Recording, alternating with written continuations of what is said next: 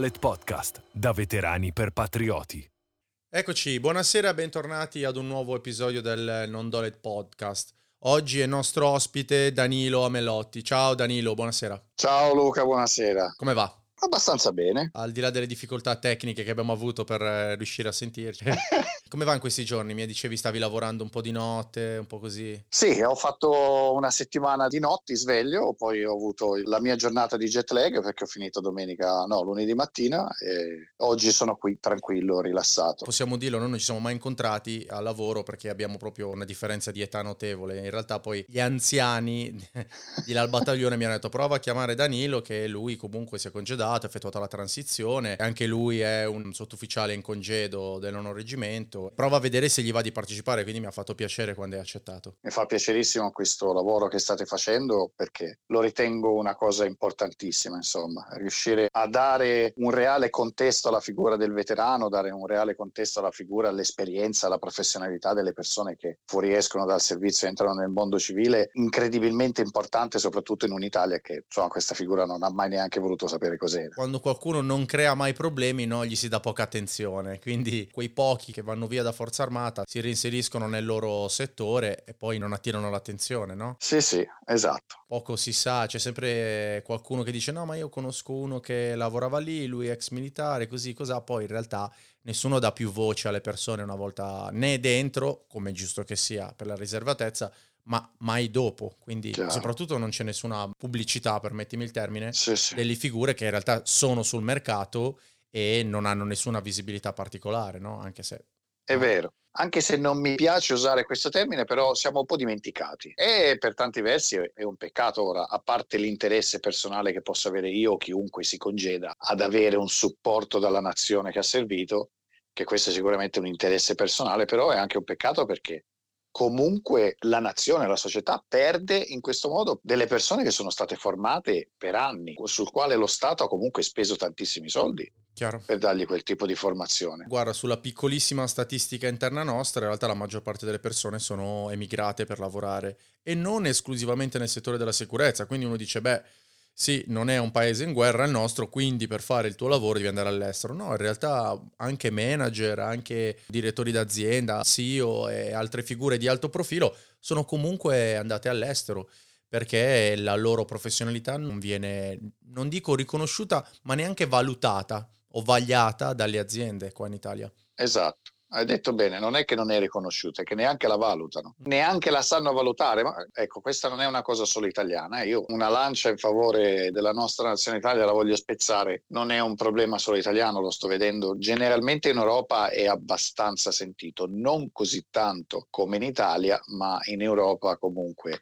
è una situazione abbastanza simile per alcuni versi anche se ti riconoscono forse un qualcosina di più. Sì, ci sono nazioni che storicamente hanno già proprio dei ministeri dei veterani, vedi la Francia o l'Inghilterra per esempio. Gli altri paesi sì. sono più o meno come l'Italia, al di là del fatto che la maggior parte perlomeno riconosce la figura del veterano, conosce coloro che hanno trascorso un periodo in divisa, in uniforme, al di là che non ci sia nessun vantaggio per queste persone se non uh, lo status. Anche già solo lo status non è neanche da buttare via nella realtà, perché già riconoscere lo status vuol dire che tu riconosci comunque una determinata figura. E nel riconoscere quella determinata figura tu riconosci anche se non conosci, però sei a conoscenza che questa persona porta con sé un bagaglio professionale di una determinata preparazione insomma, di un determinato valore. Ci tenevamo particolarmente perché eh, questa cosa poi desse il via alla nascita di una comunità, ci sono le comunità di specialità, però non c'è un'unica comunità che riguardi tutti quanti in quanto veterani, soprattutto non di quelli che hanno cessato il servizio e che magari fuori vorrebbero avere più contatti o un network dedicato o sapere che ci sono delle aziende veteran friendly come avviene magari più all'estero. In realtà tutto questo è abbastanza utopia in Italia, però insomma già parlarne, sì. già il fatto che voi comunichiate, ci raccontiate un po' di voi, veicoliamo un po' il messaggio. Eh, si inizia sempre dal basso, no? Si inizia piano piano, uno scalino alla volta. Speriamo che magari fra non lo so, 5, 10, 15, 20 anni la cosa sia cambiata in favore di quelli che poi un giorno riusciranno a dare parte ce lo auspichiamo, non parliamo di una rivoluzione, no? No, no. Parla semplicemente di accettare un termine per quello che è, è nel vocabolario, eh? non abbiamo coniato neologismi, no? Quindi... eh, Al di là poi di queste divagazioni, tu di dove sei Danilo, originario? Sono nato a Torino nel lontano 1972. Dico lontano a me sembrerebbe vicino, ma mi rendo conto che gli anni sono passati. Sono nato da una famiglia, io definisco mediamente povera, cioè nel senso era, mio padre lavorava come ascensorista, ascensorista significa che montava e aggiustava gli ascensori, okay. non quello che pigia il bottone per portarti al piano. Il mio palazzo dove sono cresciuto io aveva 17 piani, era normale chiamare l'ascensorista perché si rompeva ogni due per tre. Insomma. La specifica l'ho fatta perché tante volte quando dicevo fa l'ascensorista, dicevo ma negli alberghi? Dice no, mio padre gli monta e li aggiusta. Mia mamma era una, una casalinga, diciamo arrotondava i conti familiari facendo lavori di pulizie domestiche, faceva la sarta part time, quindi insomma cercava anche lei di aiutare nell'economia domestica. La mia infanzia l'ho passata tutta a Torino fino all'età di 16 anni. Sempre stato un, un ragazzo molto turbolento, molto vivace. Sì. Mi ha un po' raddrizzato la vita militare, eh, se vogliamo dirle così, perché fino a quel tempo lì ero sempre un po' un mezzo ribelle. Considera che quando avevo 10 anni, 10-11 anni più o meno, ho iniziato a lavorare proprio. E ah. questo fu proprio mio padre che disse basta, ha rotto le scatole. Tu finisci la scuola, troviamo un posto dove lui possa andare a lavorare un pochettino e va a darsi da fare. Nel frattempo ero comunque anche molto impegnato nello sport. Io ho fatto ginnastica artistica a livello agonistico ah. fino all'età di 10 anni. Con la fase di sviluppo ebbi qualche problema di distensione. Non di, eri di più tanto aggraziato. No, non era tanto l'aggraziato, ma ad esempio io nell'arco di un mese non riuscivo più a fare la spaccata, non riuscivo più a fare una serie di esercizi che fino a quel momento lì li facevo senza problemi. Quella volta lì l'istruttore che mi seguiva disse Danilo è meglio che tu cambi sport, andai a fare pallacanestro. Perché tra l'altro stavo diventando più alto della media dei miei coetanei. Okay praticamente un anno e mezzo dopo io ero il più basso della media dei miei coetanei che giocavano a pallacanestro e quindi iniziai a fare l'arbitro.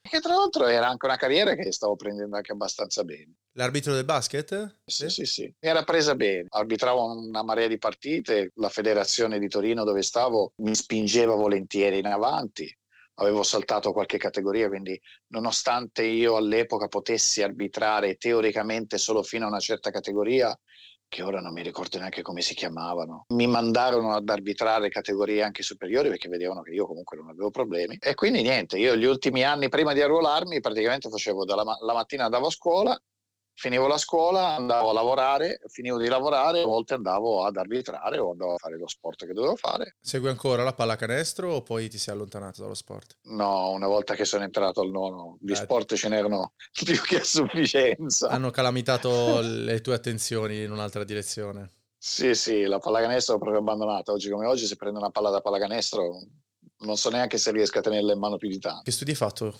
Avevo iniziato l'istituto tecnico industriale okay. perché all'epoca io avrei voluto fare il pilota. Sognavo, era i tempi di Top Gun, quindi eh beh, sì. c'era questa idea del pilota. 80. Primo anno di istituto tecnico industriale non andò particolarmente bene, più che altro per condotta, perché nelle materie bene o male non andavo male, ma la mia condotta era davvero pessima, ero un ribelle disgraziato e quindi passai all'istituto professionale per fare disegnatore meccanico. E fu divertente perché quando io feci la domanda per entrare alla scuola sottufficiali. Il mio professore di disegno mi chiamò e con lui si andò dal preside della scuola, il quale mi disse, signora Melotti, lei è un folle. Ah. e io dico, perché sono folle? Dice, lei è il terzo allievo di tutta la scuola, l'Istituto Plana di Torino, dove ci andavano disegnatori meccanici, odontotecnici, tornitori, saldatori. Insomma, era un istituto professionale molto quotato a Torino. Sì. E mi disse, lei è il terzo allievo come punteggi di tutta la scuola. Perché se ne vuole andare? Lei praticamente Qui, se continua così, al terzo anno c'è già la fila di gente che la vuole prendere a lavorare. E gli dissi, ma io voglio andare a fare il soldato. E questi mi guardarono un pochettino male. In Italia l'idea del soldato non è mai stata così ben vista. Com'era la percezione che c'era dell'uniforme negli anni Ottanta? Il militare non esisteva, il militare era la persona che o la si prendeva in giro, o era quello che doveva fare il servizio di naia, o era lì boscato che non aveva voglia di fare niente, quindi andava... Non era una professione intesa come oggi oggi. Assolutamente no. Ho sviluppato questa passione per la vita militare anche perché mio padre aveva fatto il militare nei paracadutisti. Parlava sempre di questo suo anno di Naia come il miglior anno della sua vita. Ne ho sentiti tanti così. Eh. Il fatto che lui, lui alla fin fine voleva rimanere, voleva fare firma, quindi continuare nella carriera militare, invece poi la sua mamma all'epoca e tante cose lo fecero ritornare a casa e lui è una cosa che un po' se ne è sempre pentito. Ti ha acceso la curiosità? Certo, lui parlava di questa vita, io vedevo quello che faceva, avevo sentito quello che faceva. Da ragazzino sono quei sogni che inizi a fare, poi un ragazzo come me, sempre in movimento. Una cosa che devo dire, quando ero giovane io ho fatto tante volte a botte, cioè mm-hmm. le scazzottate di strada fra ragazzi, ma non le ho mai fatte per il piacere di fare cazzotti, le ho sempre fatte perché andavo a difendere qualcuno, quando era il mio amico, quando era mia sorella, quando era qualche ragazza che veniva presa in giro, perché il bullismo c'è sempre stato. Eh sì. Soltanto che ai nostri tempi il bullismo si, si risolveva nella, nella, maniera più violenta possibile. Eh. Prima era una cosa accettabile, no? ci si scandalizzava per due schiaffi. Funzionava così. Sì. Tu facevi a botte, tornavi a casa e le riprendevi. Eh sì, Indipendentemente era, era, che tu avessi avuto torto o ragione, le riprendevi perché comunque avevi fatto a botte. Poi ti chiedevano ma perché hai fatto a botte? Dopo te lo chiedevano. Eh, hai deciso di andare in scuola sottufficiali, mi dicevi. E l'hai fatto presente a scuole? Ho deciso di andare alla scuola sottufficiali grazie a mia mamma che sì? conoscendo la testa calda che ero, un giorno entrò in casa e mi disse Danilo ho visto la locandina per il concorso alla scuola allievi sottufficiali, ti interesserebbe? La propaganda dell'epoca come arrivava fino a, a voi? Le classiche pubblicità sulla strada i cartelloni ah. sulla strada c'erano queste pubblicità. Non so poi se in televisione magari facevano qualcosa. La mia mamma vide. E tu sei andato al distretto poi a fare domande? E poi si andò al distretto. Al distretto mi dettero tutte le informazioni. Tra l'altro ero molto giovane perché avevo 15 anni ancora. Ah, diavolo. Praticamente io potevo fare la domanda ancora avendo 15 anni, l'importante era che nel momento in cui fossi entrato in servizio avevo già compiuto il sedicesimo Con la firma dei genitori. Sì, con la doppia firma dei genitori e tutte le varie giustificazioni del caso. Beh, all'epoca che cosa costituiva la scuola sottufficiali? Gli davano il diploma? No, il percorso di studi che io ho fatto all'interno dell'ambito militare sono tutti studi che sono nati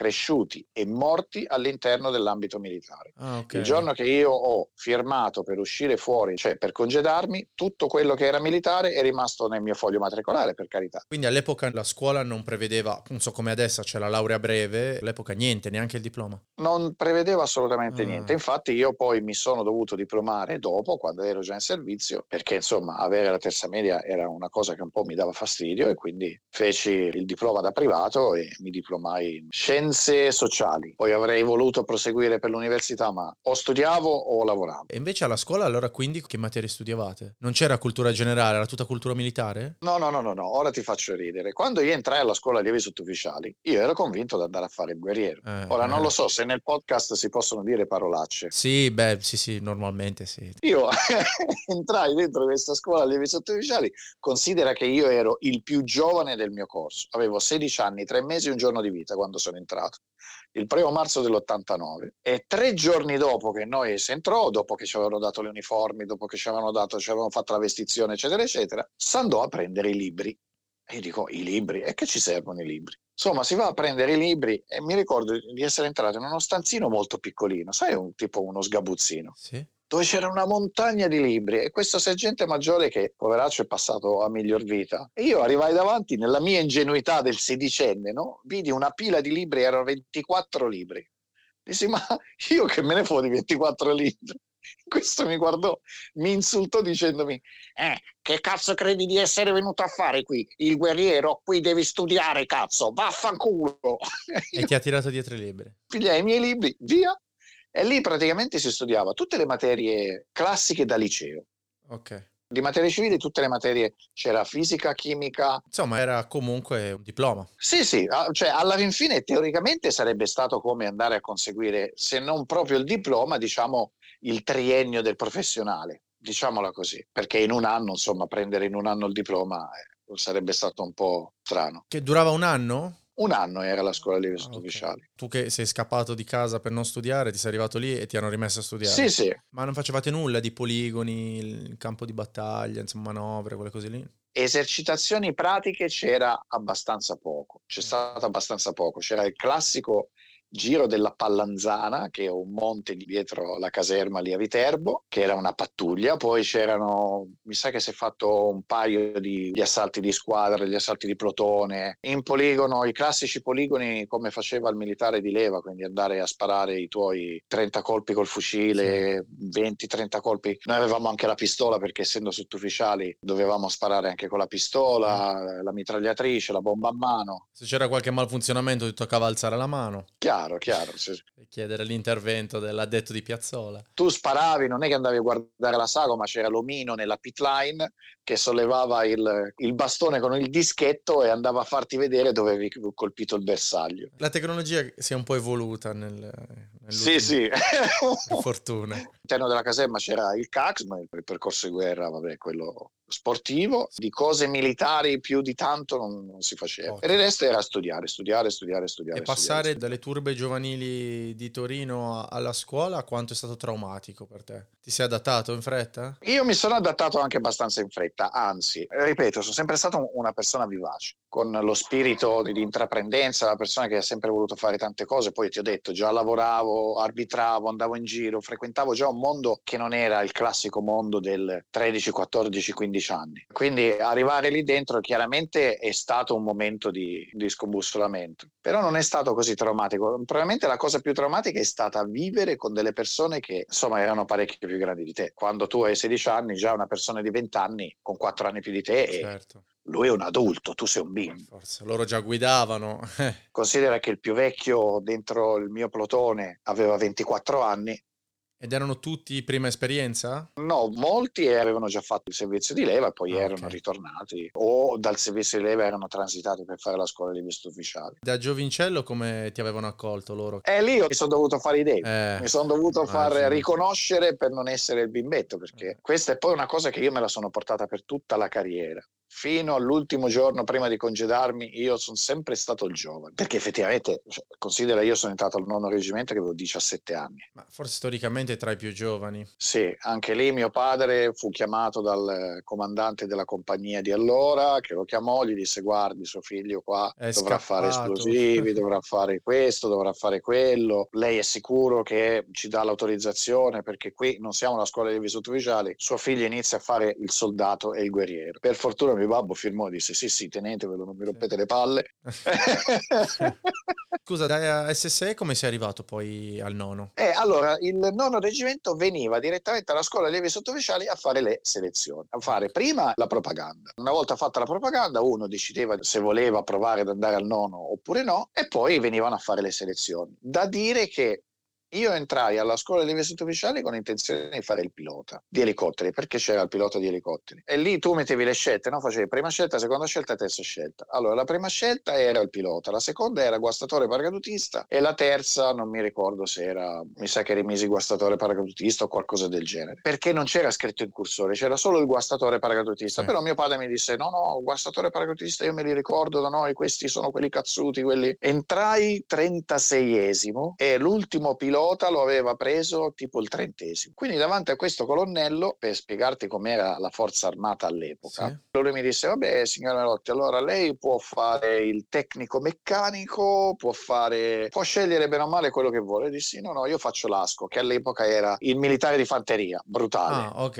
E questo mi guardò così e dice: A Melotti, ma lei sa quello che sta dicendo? Lei ha- potrebbe scegliere quello che vuole, può scegliere computer, stenodactilografo archivista. Io voglio fare il guerriero. E questo mi guardò così, disse: Scrivili Asco, perché questi posti qui da Asco normalmente li prendevano gli ultimi.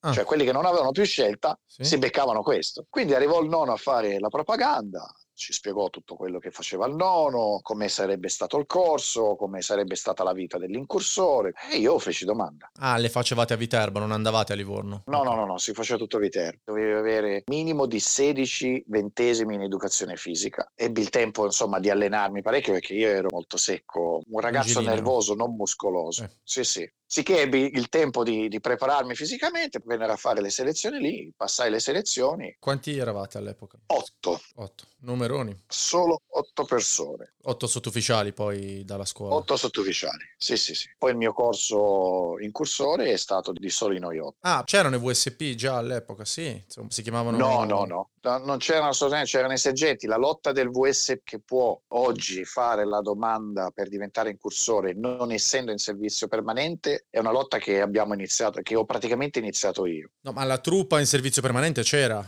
Cos'era? Una ferma prolungata? Sì, VFP mi sa che si chiamava. Che erano i, quelli che mettevano firma e rimanevano di truppa. Esatto, però loro non potevano venire a fare... Ah. Incursori potevano essere solo sottufficiali o ufficiali. Ah. Ufficiali, tra l'altro, già in SPE se non erro. Eh, quando entravi alla scuola allievi sottufficiali, tu entravi con una ferma di tre anni e sei mesi. Ah, non eravate in SPE? No. Okay. Alla fine dei tre anni e sei mesi dovevi fare un esame per entrare in servizio permanente. Adesso hanno proprio rimodulato completamente l'iter. Quindi... Sì, sì, sì. sì Anche sì, dei sì. gradi hanno rifatto tutto. Le differenze con il mondo militare di oggi sono abissali. Ora anche i precari di qualche mese di caserma possono accedere, c'è libertà di presentare domanda praticamente subito. Sono risorse che Forza Armata ha capito che era il caso di crescere subito e favorirle, perché anche perché poi si parla di risorse quelle un po' più militarmente produttive, no? Eh beh, certo, sono più giovani, hanno più tempo per correre e per rompersi le ossa. Mm. Cioè, alla fine io sono entrato a 16 anni, 19 anni ero in compagnia operativa, a 29 anni, 30 anni sono andato alla 111 e poi a 37 mi sono congedato, però insomma io non avevo problemi a correre. Una persona di 20 anni ha un certo potenziale fisico. Io non parlo di potenziale mentale perché poi è chiaro che in avanti col tempo magari hai una mente molto più forte e dove il tuo fisico magari non ci arriva, ci arriva la mente, quindi hai una resilienza maggiore, però il ventenne corre. Sì, perché in realtà ora noi vediamo che storicamente gli atleti stanno diventando atleti forti in età sempre più avanzate. La questione qual è? Che per Forza Armata un ventenne ha ancora 15 anni da dare di vita in salute senza infortuni. Sì, sì. Uno che arriva a 25 ne ha 10, perché poi quando uno inizia ad avere 35 anni, per forza di cose come atleta gli infortuni ce l'ha. Sai com'è, no? Chi ha i legamenti, chi eh, ha sì, le protusioni, eh. chi ha l'ernia, insomma, a 35 anni qualcosa ti sei per forza portato a casa. Poi se fai il nostro mestiere, ancora di più. Il corso era differente tra VFB e sottufficiali? Sì, sì, era proprio differente perché il VFB, il corso glielo facevo io in 111 compagnia, quindi io diventavo il loro istruttore, chiaramente tutti i corsi, tutto quello che loro dovevano fare, la, la topografia, le pattuglie, il tiro e via discorrendo, si faceva tutto il programma di quello che era l'80B di una volta, eh, ripeto, escluso la fase di esplosivi. La toglievi via, tutto il resto lo facevano. Li portavi a arrampicare, li portavi a sciare, li portavi ovunque. In realtà, ok, facevano tutto uguale. Il corso negli anni 90 era un corso che mirava a formare il tuo cervello. Il corso da incursore era una cosa molto molto centrata a distruggerti, a distruggerti in senso buono, cioè non è che ti sparavano dalla mattina alla sera, però oltre a darti chiaramente tutte le nozioni tecniche che ti servivano, quello che volevano insegnarti era a capire qual è il vero ruolo dell'incursore, capire che tu ce la devi sempre fare, devi sempre andare almeno dieci passi più in là dell'ultimo passo possibile che tu avresti potuto fare. Quindi ci forzavano sempre sempre oltre i nostri limiti fisici, psicologici, meccanici, inventatene una, per portarci a essere il vero soldato, quello che non molla mai. Su questo però magari era un pochettino più carente la parte tecnica, non nel senso che noi non arrivavamo preparati, però non arrivavamo magari a descriverti un determinato tipo di esercizio o una determinata materia come oggi invece te la sanno descrivere. Quelle sono cose che si sono curate un po' dopo, anche la comunicazione. Quando poi è nata la necessità di mandare personale all'estero e farlo interfacciare per fare military assistance, eh, giustamente hanno dovuto prepararlo anche a comunicare, altrimenti... No, ma aspetta, perché il military assistant noi lo facevamo già all'epoca. Già addestravate? Diciamo che noi non addestravamo i militari in loco. In Somalia non abbiamo fatto operazioni di military assistance, neanche in Bosnia se la vogliamo dire così. Sono iniziate penso dall'Afghanistan, sì, Iraq esatto, esatto. e queste missioni qui, però per l'incursore era una cosa già prevista, semplicemente non mirava ad addestrare dei reparti armati di nazioni dove tu andavi a fare operazioni di pace, bensì mirava ad addestrare le persone in aree di guerra perché dovevano diventare quelli che ti aiutavano sì. a sconfiggere il nemico. Secondo me si sono, in tanti versi sono cambiati i fruitori del tuo servizio, ma il tipo di servizio che tu come incursore dovevi essere in grado di offrire c'era sempre. Come fanno i berretti verdi in America da 50 anni, insomma, loro servono a quello. Sono convertiti, ma da quando addestravano le milizie, i ribelli, insomma, in base alle necessità esatto, politiche. Del... Esatto.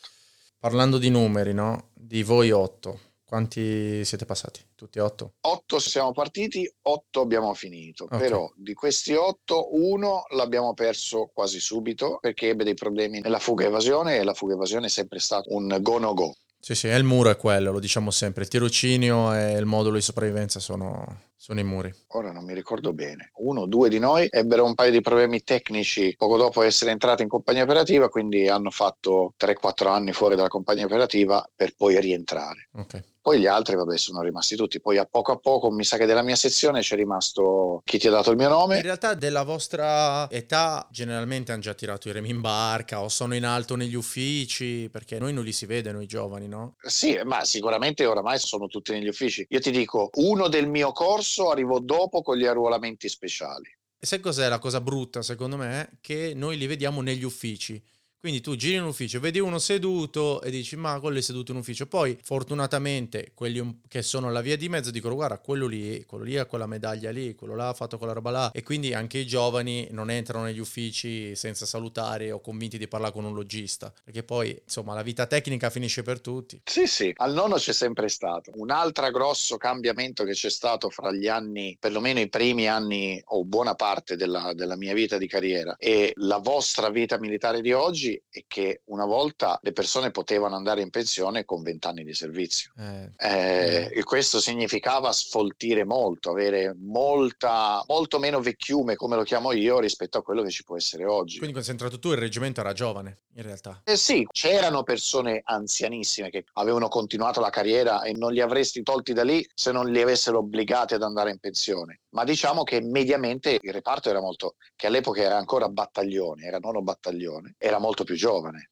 Cioè quello che io chiamavo l'anziano anziano anziano c'era 30 anni, 35 anni. Oggi quando tu chiami l'anziano anziano ce l'ha 50. Il mio anziano adesso ha 45 anni. Ed è già borderline perché a 45 già sei in ritardo di 5 anni per andartene da distaccamenti. Eh? Quindi già... Anche in quello era un reparto più giovane, era un reparto più snello perché il battaglione non era il reggimento che è oggi, eravamo più piccoli come numeri, era quasi un, un, po' più famiglia, oggi è un famiglione un po' allargato se vogliamo dire così. E poi quando hai finito il corso sei salito al battaglione, eri comunque giovanissimo. Sì, si ritorna a dire quello che ti dicevo prima, io mi sono portato per tutta la vita l'impronta di essere il ragazzino, il bimbetto, quello che spende più soldi in liquirizie che, che in altro, che gli devono dare il fucile di legno perché quello vero non glielo possono dare perché è minorenne, eccetera, eccetera, eccetera. Quindi sono sempre stato il ragazzino. Anche quando ero il maresciallo anziano, continuavo a essere il ragazzino. Sono transitato in compagnia operativa che c'era la missione in Iraq. Desert Storm. Desert Storm, esatto. Desert Shield, insomma insomma, a seconda del... E quella me la sono persa. Diciamo che è stata la missione dove noi pensavamo ah, partiamo, partiamo, partiamo, partiamo, e invece poi la missione finì anche abbastanza in fretta e quindi non si fece tempo a partire. Arrivato in compagnia operativa, imparammo la legge della compagnia operativa di allora. Siccome il sergente era il grado più basso che c'era nella compagnia operativa, la legge era sergente nebbia, poi c'era sergente maggiore foschia, maresciallo che all'epoca era maresciallo ordinario, veniva chiamato, okay. inizia a vedere. E poi andavi avanti fino a che arri- arrivavi all'aiutante, l'aiutante sa. Ah, okay. Lui sa. E con questa legge qui, loro praticamente ti dicevano: tu non hai diritto di parola. Io, per parlare all'interno del distaccamento, diciamo che ci ho messo un paio d'anni. Hai ascoltato all'inizio? Lavoravo, esatto. Ascoltavo, obbedivo, eseguivo e facevo. Finì. Correvo come un dannato, non mi fermavo mai non avevo diritto di replica, non avevo diritto di parola. Però il bello è che quando io transitai in compagnia operativa avevano cambiato e avevano istituito gli straordinari perché fino a quel momento l'esercito ancora non aveva gli straordinari. Quindi tu lavoravi 24 ore su 24, 365 giorni all'anno, punto. Per la gloria.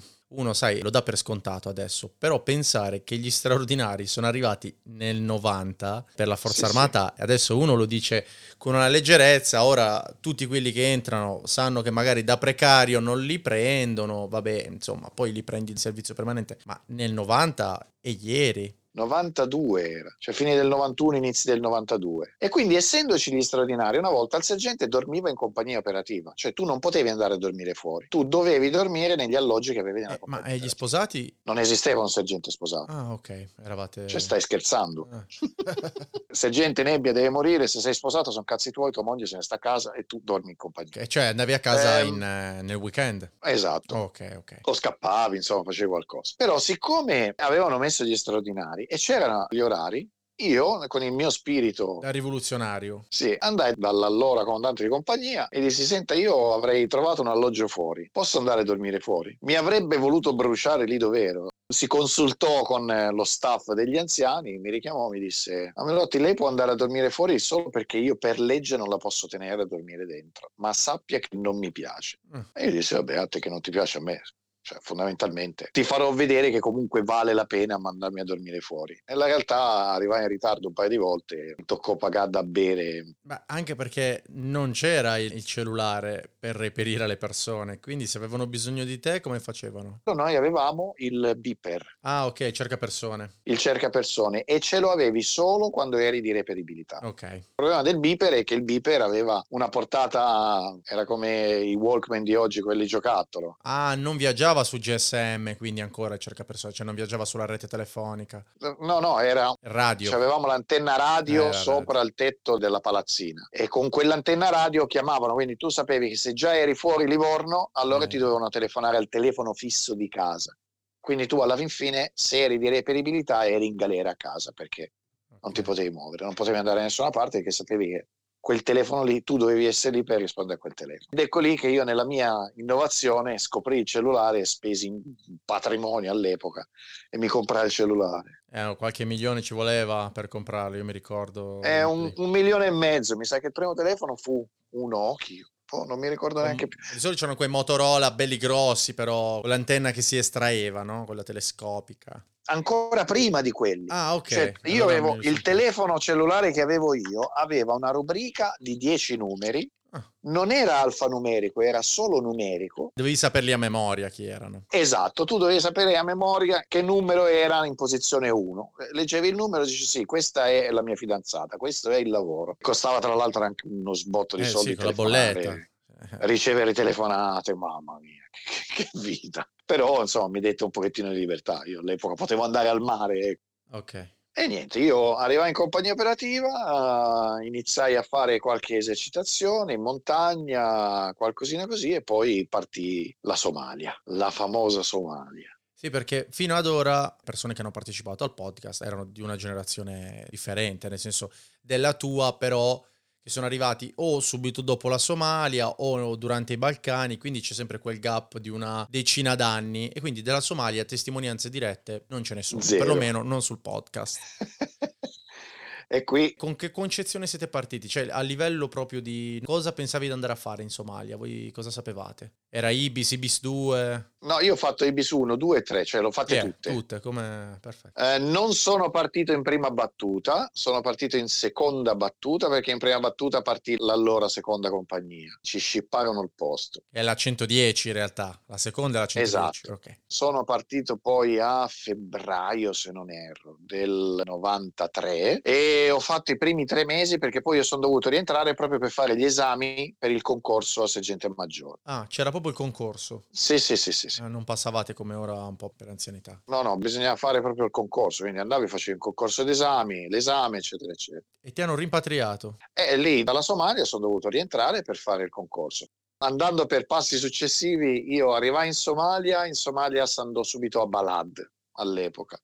Sinceramente io non sapevo cosa andavo a fare, o per meglio dire, sapevamo che andavamo lì, missione di pace, insomma tutti i briefing, debriefing, tutto quello che ti pare, però idealmente tu non sapevi che cosa ti aspettavi. Poi... Lo spettro era completo d'azione, qualunque cosa, be prepare tu. Sì, sì, allora intanto la Somalia devi considerare che come cosa personale ti dico, per me è stata la missione più bella e più brutta allo stesso tempo. È stata una missione completamente differente da qualsiasi altra missione, perché all'epoca le regole di ingaggio erano differenti, perché il sistema esercito era differente. All'epoca c'erano ancora i famosi militari di leva, non esisteva il VFP, il VFB che andava in missione, erano molto pochi, si basava tutto sul militare di leva. Era sicuramente un esercito meno preparato, per quanto chi andò in Somalia erano solo quei reparti che erano sempre usciti in quelle poche volte che è uscita l'Italia, quindi il Libano e l'Iraq era stata la brigata paracadutisti Folgore, il nono reggimento, gli incursori di marina, finito. Conosco più di qualcuno che è stato in Somalia di leva proprio. Sì, sì, sì, sì. sì. Noi si andò in Somalia e in Somalia noi eravamo tutto. Noi facevamo tutto, non eravamo solo il reparto d'elite come oggi con le missioni particolari, con missioni speciali, eccetera, eccetera, comando dedicato alle forze speciali, eccetera. Eri al comando della brigata paracadutisti Folgore, se fosse stata qualsiasi altra brigata era uguale, eri sotto il loro comando, avevi una linea di collegamento diretta con i piani alti di Roma, però tu comunque eri assoggettato alla brigata, non eri un ente a parte, se vogliamo dire così. Sì. Facevi tutto, facevi dalle operazioni speciali alla scorta del camion dell'acqua. Sì, non c'era ancora tanta differenza di competenze particolari, facevate un po' di tutto, più quello che si fa ancora oggi in maniera peculiare, insomma. Sì, sì, sì, sì, sì. Ci ritrovammo proiettati in questa missione. Ora, io sicuramente, a differenza di tanti miei colleghi, l'ho vissuta poi in modo ancora differente perché io ti ripeto, arrivai lì che avevo 19 anni. Anch'io, al pari del militare di leva, ero un ragazzino. Fuori dal fatto che io ero già un incursore. Il ragazzino, invece di 19 anni che stava facendo il militare di leva, era un militare di leva per l'appunto. Però io ero un ragazzino. Eri anche tre anni avanti. Sì, sì, però a volte un po' di aloni di nebbia. Quando sentivo i miei colleghi parlare di determinate situazioni, io li guardavo e dico, cavolo, io quella non me la ricordavo proprio. Un po' perché ero il sergente appena arrivato, un po' perché ero così giovane, un po' perché io comunque ho vissuto quella missione per quello che era, per il mio lavoro, per quello che dovevo fare. Era tutto una novità poi. Certamente, tutta una novità, qualsiasi posto, qualsiasi cosa, qualsiasi lavoro. Ogni giornata era una giornata nuova ma veramente in tutti i sensi. Questa terra strana, calda, circondati dai somali che per taluni aspetti erano anche particolari. Le donne somale hanno questi lineamenti europei del viso, non hanno il classico lineamento africano. Sì. E c'è stato più di un matrimonio, eh. Eh, sì, ma in ogni teatro, anche il Libano ha fatto solo, io penso solo l'Afghanistan non ha visto matrimoni, anche per... Eh, vabbè, ma l'Afghanistan questione è cultura- quasi per una questione impossibile. culturale. No, però anche il Libano, so, i Balcani hanno visto sposati. Lì, Sì, sì, sì. Poi niente, come missione, ti ripeto, è stata una missione molto strana. Noi avevamo molta più libertà di azione rispetto a quello che c'è oggi. E questa però, non che le, le persone fraintendano che potevamo fare quello che ci pareva, potevamo essere buzzuri o chissà che. Diciamo che se l'incursore decideva di portare avanti un lavoro in un determinato tipo di modo, lo faceva senza avere troppi problemi. Chiaramente noi avevamo quali erano i parametri, no? Sapevi fin dove potevi arrivare e da dove partivi e ti muovevi abbastanza liberamente. Penso che ancora non avessero tirato definitivamente una riga, nel senso che non c'era lo standard, no, che c'è ora, il controllo. Esatto. Un po' improvvisavate a livello non operativo, anche nel gestire le situazioni, perché nessuno le aveva vissute prima di voi, noi siamo arrivati con le conoscenze vostre, tramandate, tramandate vent'anni dopo, alcune cose sono diventate uno standard, per voi erano una Certo, novità. Prima certo. della Somalia cosa c'era stato? Per il nono c'erano state insomma due operazioni molto importanti, che era stato il Libano e l'Iraq, che poi sono le esperienze che noi abbiamo sfruttato in Somalia. Quindi quelli che venivano con le esperienze del Libano e dell'Iraq, che era stato poco tempo prima, erano gli anziani che guidavano i nostri distaccamenti. Quindi noi avevamo già un'impronta, avevamo già delle persone che sapevano Ok, ok, come muoversi, chiaro. cosa fare, come agire e via discorrendo. A livello burocratico, a livello dirigenziale, se vogliamo dire così, eravamo sicuramente più libertà di movimento. Sì. Potevamo agire in maniere anche un pochettino più incisive, cosa del quale tra l'altro un vanto del nono reggimento è che non ha mai abusato della sua possibilità di, di azione o di movimento. Esatto. Siamo sempre stati delle persone, e questo non per dire quanto siamo fighi, quanto siamo bravi, però è una cosa vera, siamo sempre stati delle persone molto con la testa a posto, molto, molto diligenti, molto professionali e sempre capaci di capire quando è il momento di menà e quando è il momento di, ok, poggiamo le armi, chiacchieriamo, cerchiamo di capire dove possiamo arrivare. Non siamo mai stati quelli che hanno creato delle situazioni limite non gestibili, anzi. Hai notato differenze durante questi tre turni? Se la situazione si evolveva o per te era ormai... Ne ho fatti ben di più di tre turni io. Fai conto che la Somalia tu andavi, facevi dai 4 ai 6 mesi rientravi, facevi 2-3 mesi e ripartivi e andavi avanti così. Ah, siete andati proprio in rotazione così? Sì, sì, sì, a tamburo cioè non ti fermavi mai. Quando rientravi andavi a fare le esercitazioni e poi ripartivi. Per noi era missione, esercitazione, missione, esercitazione. Un po' di licenza qui e lì e via andare. Qual è stata l'evoluzione? Senti, diciamo, i primi tre mesi sono stati per me quelli dove, ah, oh, svegliate, da questo momento in poi sei un incursore, devi lavorare come un incursore. Poi sono rientrato, ho fatto l'esame da sergente maggiore, sono ripartito di nuovo per la Somalia e siamo arrivati a giugno. E lì ho iniziato a vivere le prime serie sfiaccolate, con il 2 giugno, se non erro, quando fece lo strage dei pakistani e noi essendo in soccorso dei pakistani si arrivò in ritardo. Eh, altrimenti non sarebbe stato quello che è stato. Eh, ma vabbè, gli fecero un'imboscata fatta no. a modino, eh, fatta veramente con i controfiocchi si vide delle scene non particolarmente belle. Comunque, mentre si arrivava lì, già ci sfiaccolavano comunque addosso. Con cosa muovevate all'epoca di mezzi? Allora, noi avevamo il blindo 6614, io lo chiamo lo squalo quattro ruote della polizia. Ah, ok, quello dell'antisommossa per intenderci. Esatto. Il VCC e VM. Ah, ok. I VM che erano i vecchi VM senza teli, senza nulla, con le panche dietro e noi avevamo la Browning piantata nel mezzo okay. con i piantoni fatti artigianalmente dai nostri... VM blindato, tipo lo scarafone? Blinda che? Ah, era soft skin? Eh? ah, okay. Blindato, no, ascoltami. Di blindato in Somalia ci arrivarono questi 6614. Sì, infatti adesso mentre me lo dicevi l'ho googolato, Fiat eh, 6614. E questi 6614 erano come il VCC all'epoca, erano blindati per modo di dire. È un 4x4.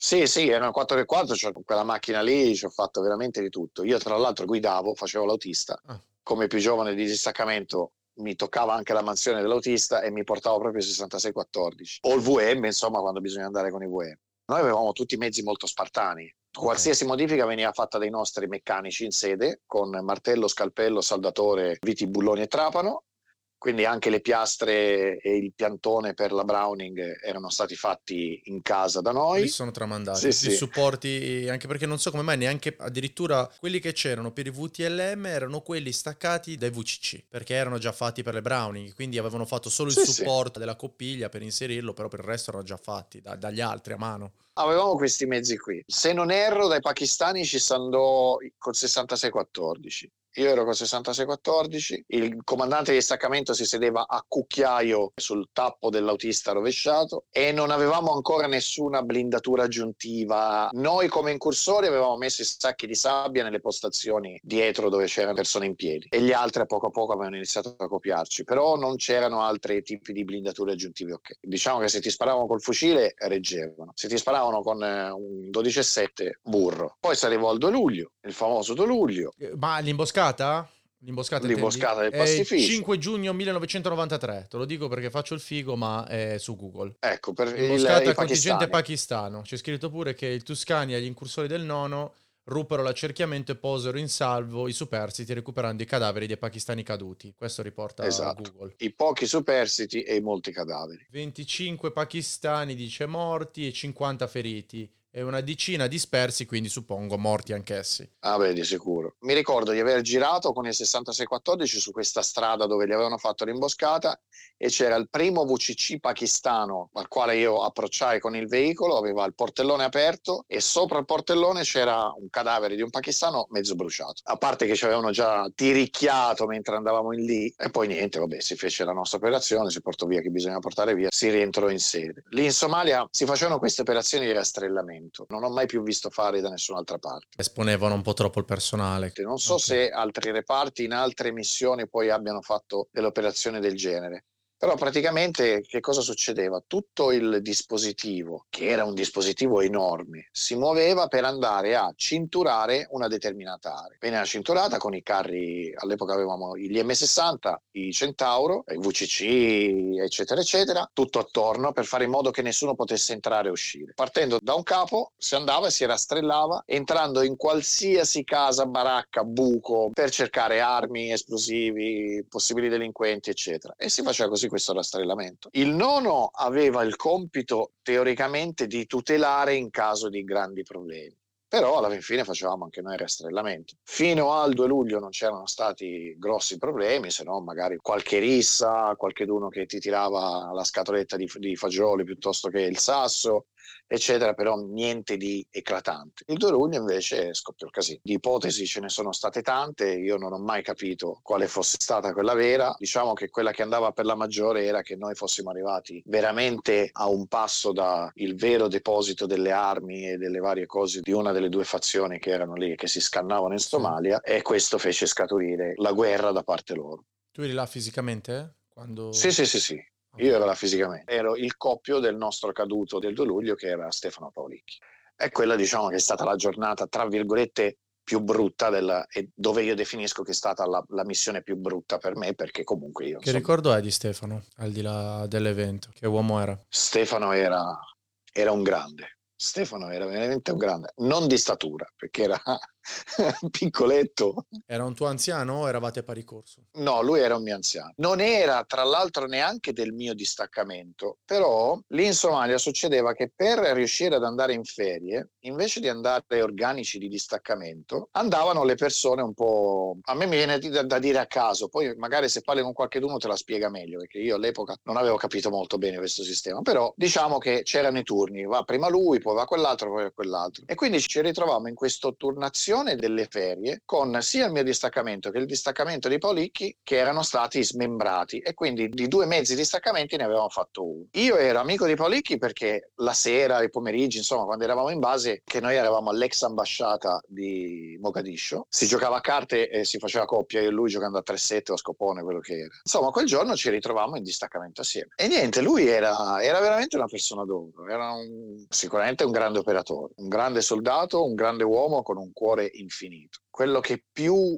mi colpì, che mi ha cambiato tantissimo il mio modo di vedere la vita, è che lui passò gli ultimi dieci anni della sua vita a mettere da parte soldi per sposarsi. Tre giorni dopo che è stato colpito a Mogadiscio, lui sarebbe andato in ferie, cioè sarebbe rientrato in Italia e un mese dopo si sarebbe sposato. Dieci anni di risparmi a, a trattenere, a, a, fare il più possibile per mettere da parte i soldi, comprare la casa, comprare mobili, fare tutto per incominciare la sua vita con la sua donna amata e arrivato sul più bello ci ha lasciati. Quella è la cosa che a me sicuramente mi ha cambiato di più la vita perché ho iniziato a pensare in un altro modo. Veramente capito che il passo fra la vita e la morte è un attimo. Sì, penso che finché non ti capita fisicamente una persona vicina del distaccamento, qualcuno in realtà poi non ci fai materialmente caso, è una possibilità remota come quella di avere il cancro. Quindi sai che potrebbe venirti, però nessuno se ne preoccupa poi quotidianamente. A me fece veramente pensare che tipo di vita aveva fatto lui per quale fine poi mi ha realmente fatto capire che per me ogni giornata è una giornata bella, una giornata dove sorrido, magari mi, fanno, mi fa arrabbiare il mondo, ce l'ho con il mondo, però io alla fine della giornata il mio sorriso sulla faccia ce l'ho e sono contento di aver finito una giornata. È un imprinting che io ho preso da quel momento lì. Ha un po' segnato il fatto che lui si sia speso tanto per uh, organizzarsi minuziosamente il futuro e poi il futuro lo abbia colto di sorpresa. Eh sì, tu, cioè, tu pensa, passi dieci anni della tua vita a non goderti niente, a non andare in ferie, a non comprarti eh, magari un qualcosa che ti piacerebbe, a non goderti la vita perché hai un obiettivo. E come tutti gli incursori, quando tu hai un obiettivo, tu punti all'obiettivo, non te ne frega più niente di nient'altro. E quell'obiettivo ti porta però a fare una vita veramente... Sì, ne conosco parecchi che sono stati più parsimoniosi di me e adesso eh. stanno saldando il mutuo mentre io no, insomma. Per quello per carità. Eh, sono quelli parsimoniosi e quelli meno, no? Io non ho mai messo da parte niente. Eh. Siamo due lascia perdere. Però ecco, quella cosa lì mi cambiò tantissimo. Io rientrai in Italia alla fine di quel periodo di missione, la mia ex moglie, che all'epoca era la mia fidanzata ancora, già parlava di matrimonio, di mettere da parte i soldi per il matrimonio, per comprare casa, io la guardai così e dissi, tu non ci hai capito un cazzo. Presi, andrai al concessionario, c'era la nuova Ford Mondeo RS fiammante sportiva che costava uno sbotto, io feci così, la compro. Non me ne frego niente. Vabbè, poi sono maturato un pochettino, non ho più fatto eh, le sboronate così, se vogliamo dire, però quell'evento mi, mi, mi fece riflettere molto. Eh. Se era il tuo ultimo turno o poi ci sei anche tornato in un'altra circostanza? No, no, sì, ci sono tornato. A tornarci com'è stato? Hai percepito una tensione maggiore perché si era concretizzata la possibilità di rimanere sul terreno o no? No, no, no, no, no. La tensione maggiore nella realtà ce l'ho avuta solo la settimana dopo quando siamo tornati al pastificio per la ripresa del pastificio ho visto, perché... stavo leggendo mentre parlavamo, ho visto che poi è stato ripreso senza colpo ferire. Eh. avevano negoziato, giusto pare, storicamente fosse... Sì, avevano negoziato e quindi siamo andati a riprendere il pastificio. Io sono arrivato lì, ho fatto il mio dovere come lo dovevo fare, ingoiandomi tutti i bocconi degli insulti che arrivavano dai vari somali, perché tra l'altro i somali, moltissimi somali parlavano italiano. Sì, credo anche ora. Credo anche ora parli in italiano, parecchi, sì. Sapevano tutti gli insulti in lingua italiana possibili e immaginabili, quindi eh, quando siamo arrivati lì, sputi, sassi, cose, quello è stato veramente mo-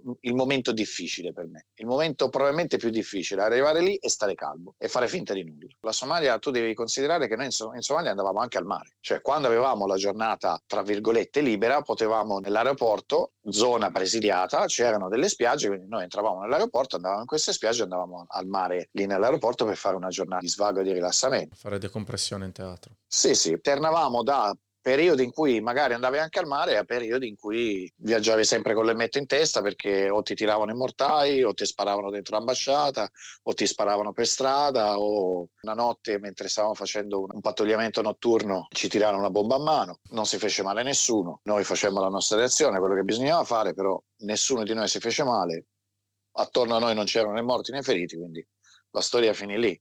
Cioè, la Somalia era il posto dove potevi morire con una lattina di fagioli. E tu dirai, mangiandoli? No, perché tu viaggi con il VM a 40-50 km orari e il somalo di turno decide di tirarti una lattina di fagioli, tu te la prendi dritta dritta in faccia. Ma ne, ne capitavano tante di cose così la notte. Eh. Noi avevamo un turno che noi lo chiamavamo il turno di botte, i paracadutisti facevano una pattuglia per i vari checkpoint di Mogadiscio. Sì. E quindi passavano da checkpoint a checkpoint con questi due mezzi e un incursore doveva essere sempre con loro. Quindi tu sapevi che eri di botte e la notte dovevi partire, andare sul 6614 e fatti il giro tutta la notte. Vabbè, in quel caso guidavano loro, però eri come dire il supervisore, no? Esatto. Ascolta, e poi quando è finita la Somalia, in realtà tu hai visto aprire l'Afghanistan, no? Quindi c'è stato... No, giusto, sbaglio? No, aspetta, quando è finita la Somalia c'è stato la Bosnia. Ah, ok. Tu sei stato anche parecchio... Sì, sì. Considera questo. Fino al Kosovo, quindi fino al 2000, anzi, si può dire che fino all'Iraq eh, io ho continuato ad andare in tutte le missioni. Ah, ok. La differenza è stata che io al Kosovo, quindi nel 2000, con l'ultimo giro che io ho fatto in Kosovo, sono transitato poi in 111, quindi non ero più così tanto all'estero, perché chiaramente la 110esima ti dava, da quel punto di vista, ti dava sicuramente un momento di tregua, da questo ritmo incalzante di missione casa, missione casa, missione casa, missione casa. Però ecco, fino a quel momento te fai conto Somalia, finita la Somalia, Bosnia, non era ancora finita la Bosnia, ci fu il problema con l'Albania, dall'Albania iniziò il Kosovo, dal Kosovo poi si passò all'Afghanistan e poi ci fu l'Iraq. E poi io, vabbè, con l'Iraq, e quella è stata poi la mia ultima, l'ultima missione di combattimento che ho avuto, e poi ho avuto un altro, un breeder di, di, carriera. Cosa ti sei portato a casa? Poi al di là degli eventi brutti, cosa ti è rimasto poi di tutti questi turni all'estero, avanti e indietro? Wow, questa è una bella domanda, è una domanda estremamente profonda ed estremamente ampia, perché ti rimane tantissime cose vabbè, a parte tutto quello che ti rimane dal punto di vista professionale. È in questi ambienti che impari ad operare al mille per mille, impari a capire tantissime sfaccettature di tantissime cose che altrimenti non c'è libro che riuscirebbe a spiegartele. Poi ognuno te le racconta in maniera differente. Eh. Io parlo con gli anziani anche dello stesso evento e due operatori mi raccontano la stessa circostanza in maniera differente, perché l'hanno vissuta e percepita diversamente. Chiaro, chiaro, chiaro. Questa è la cosa normale dell'essere umano. Allora, oggi come oggi tu vedi che all'interno dei poligoni, all'interno delle varie cose, eh, si insegna di fare sparare, poi alla fine, di, finisci di sparare, fai questo scanning a destra, a sinistra con queste teste che ruotano a 380 gradi, che non si sa neanche che cosa vadano a cercare. E in tanti mi hanno detto no, questa è oramai è standard, bisogna farla perché poi tra l'altro ti aiuta a superare la visione a tunnel. E io alle tutte le persone che mi hanno detto così, ho detto senti, io la visione a tunnel l'ho vissuta almeno almeno 4-5 volte in vita mia e io potevo scannerizzare quanto ti pareva. Non uscivo dalla visione a tunnel, io scannerizzavo, vedevo ogni singolo sassolino che mi passava davanti agli occhi, ma fuori dal sassolino non vedevo niente. Cioè avevo questa visione dritta, secca, davanti a te, qualsiasi cosa fosse passata una mosca davanti a te la vedevi. Ma se la mosca ti passava a 10 gradi dalla tua vista, non, non eh, ognuno ha delle distorsioni poi differenti. Eh? A livello sensoriale, per i traumi, poi ognuno. Quando... Certo.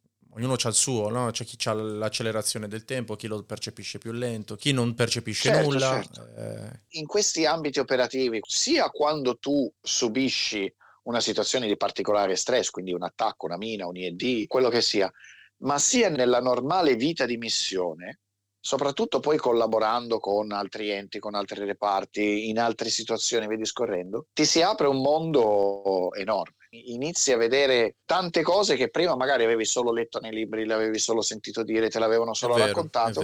Inizi a viverle, inizi a macinarle e a digerirle e a ragionarle in un modo completamente differente. Non che poi il risultato finale sia completamente differente da quello che tu leggi nel libro, ma tra leggerlo nel libro e applicarlo nella realtà e nella tua mente ti rendi conto che c'è talune volte un salto gigantesco.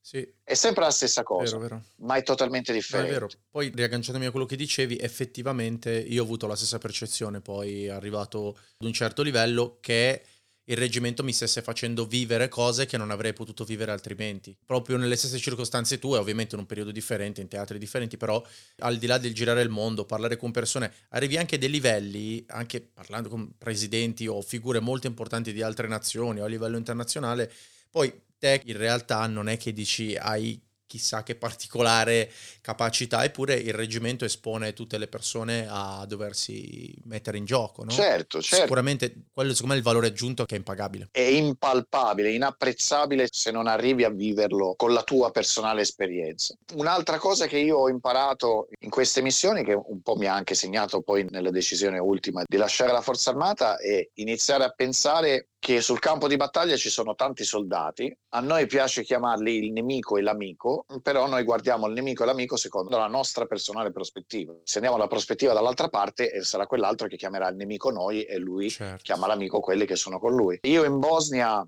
ho conosciuto personalmente persone serbi e, e bosniaci che prima della guerra erano amici con la parte opposta, durante la guerra sono diventati nemici, finita la guerra si sono rincontrati e sono ritornati ad essere amici, persone che si frequentavano. E sono cose che ti fanno pensare tantissimo perché dici ma se tu pensi io oggi sono con te al telefono che ci stiamo chiacchierando domani io e te siamo i nostri paesi entrano in guerra no? dopodomani i paesi entrano in guerra cioè, mi trovo a sparare a te e fino a ieri chiacchieravamo magari ci andiamo a bere qualcosa e fumiamo poi finisce la guerra e ritorniamo di nuovo a chiacchierare se non ci siamo sparati è, è difficile da spiegare poi no adesso sono dei pensieri che iniziano a pervadono il tuo cervello, no? tu ogni tanto ti svegli pensando delle cose del genere che sono talmente grandi e talmente complicate e semplici nella loro realtà, ti fanno pensare tantissimo. Cosa ho imparato in queste missioni? Ho imparato che la guerra è una brutta cosa, ma che è una cosa inevitabile, ad esempio. È insito nell'uomo, quindi possiamo pure provare, noi stessi siamo lo strumento e per quanto, anzi ti dico, io che cosa ho apprezzato in questa cosa qua, che in realtà ne abbiamo evitate di più di quelle che abbiamo causato. Ah, certo. Che poi in teatro uno dice, eh ma tu chissà quante ne hai fatte, guarda che assolutamente sono più le circostanze dove noi ne abbiamo mitigato di quelle in cui siamo intervenuti realmente. Quindi in realtà se l'Italia non ha così tanti danni collaterali è perché gli italiani all'estero hanno evitato in tutti i modi di causarli, eh, perché è una cosa che non si dice, ma sono più le circostanze in cui preferiamo la soluzione alternativa.